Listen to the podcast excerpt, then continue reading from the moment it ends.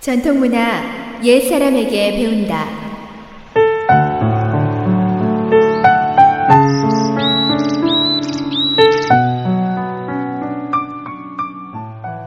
SOH 청취자 여러분 안녕하십니까? 전통 문화 시간입니다. 오늘 이 시간에는 황금 의자 편을 전해드릴까 합니다.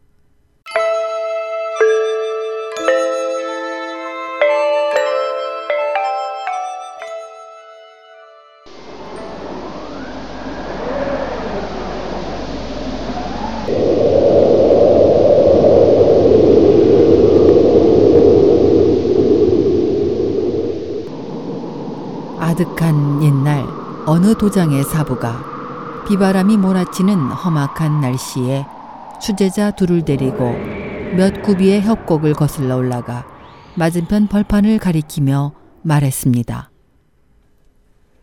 저곳에 황금 의자가 있다. 그 의자엔 근기가 되는 한 사람만이 앉을 수 있는 현묘함이 숨겨져 있다.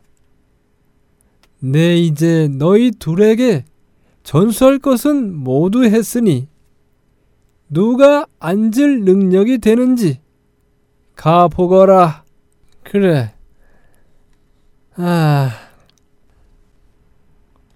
그리고 사부는 제자 둘만 남겨둔 채 그곳을 떠났습니다.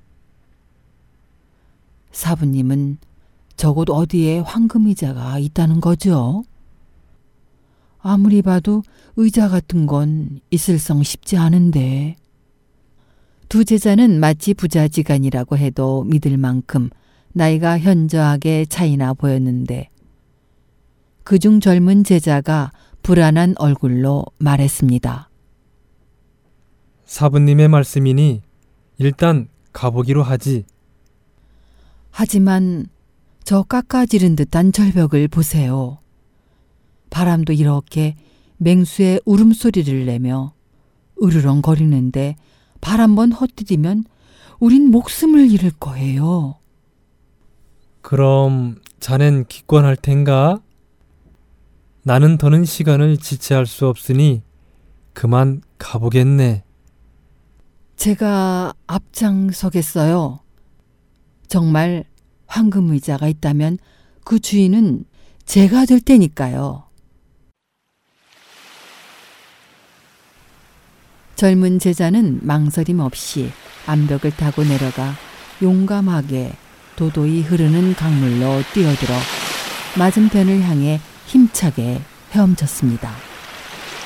그러나 협곡의 거센 물살에 젊은 제자는 균형을 잃고 소용돌이 속으로 휩쓸려 들어갔습니다.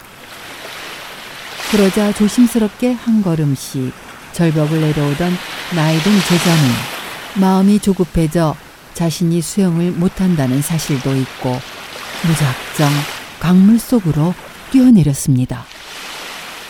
그는 앞뒤 따지지 않고 젊은 제자를 찾아 있는 힘을 다해 물가로 밀었습니다.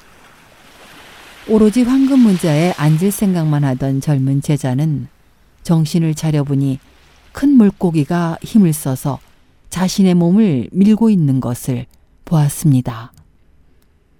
그는 물가에서 정신을 수습한 후 다시 건너편 절벽을 향해 헤엄쳐 갔습니다.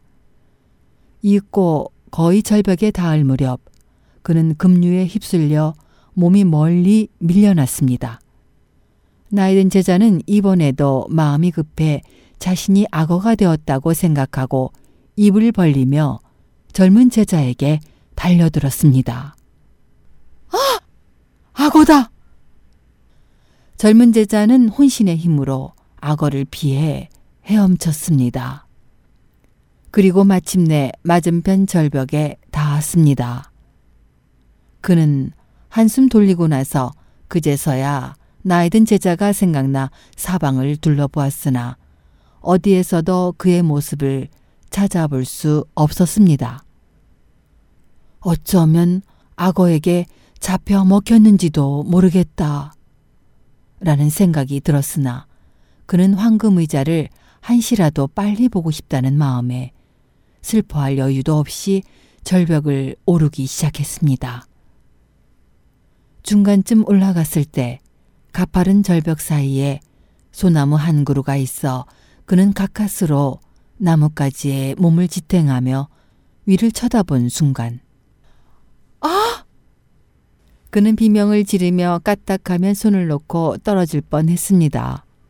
젊은 제자의 뒤를 따라오르고 있던 나이 든 제자는 비명 소리에 고개를 들었다가 나무 꼭대기에 또아리를 들고 앉은 구렁이가 젊은 제자를 덮치려는 것을 보았습니다. 그는 자신의 몸은 생각도 않은 채 구렁이를 향해 몸을 날렸습니다. 순간 그는 자신의 몸이 매로 변한 것을 보았습니다. 그는 날카로운 부리로 구렁이를 쪼아 쫓아 버렸습니다. 젊은 제자는 그렇게 우여곡절 끝에 사부가 가리킨 벌판에 도착했습니다. 그곳엔 정말 눈부시게 빛나는 황금 의자가 늠름하게 버티고 있었습니다. 아, 그는 감탄사만 낼 뿐 감히 가서 앉을 엄두조차 내지 못했습니다.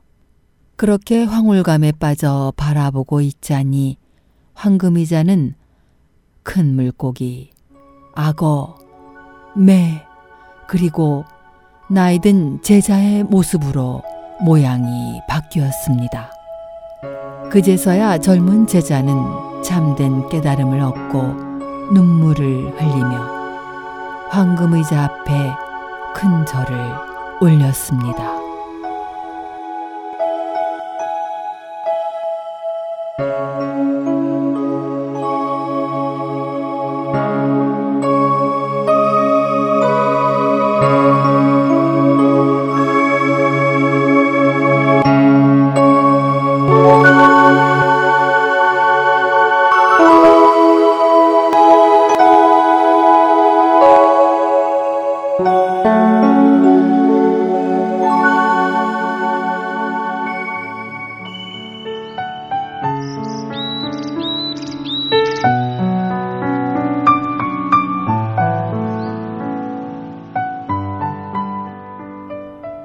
전통 문화 여기에서 마치겠습니다. 다음 이 시간까지 안녕히 계십시오.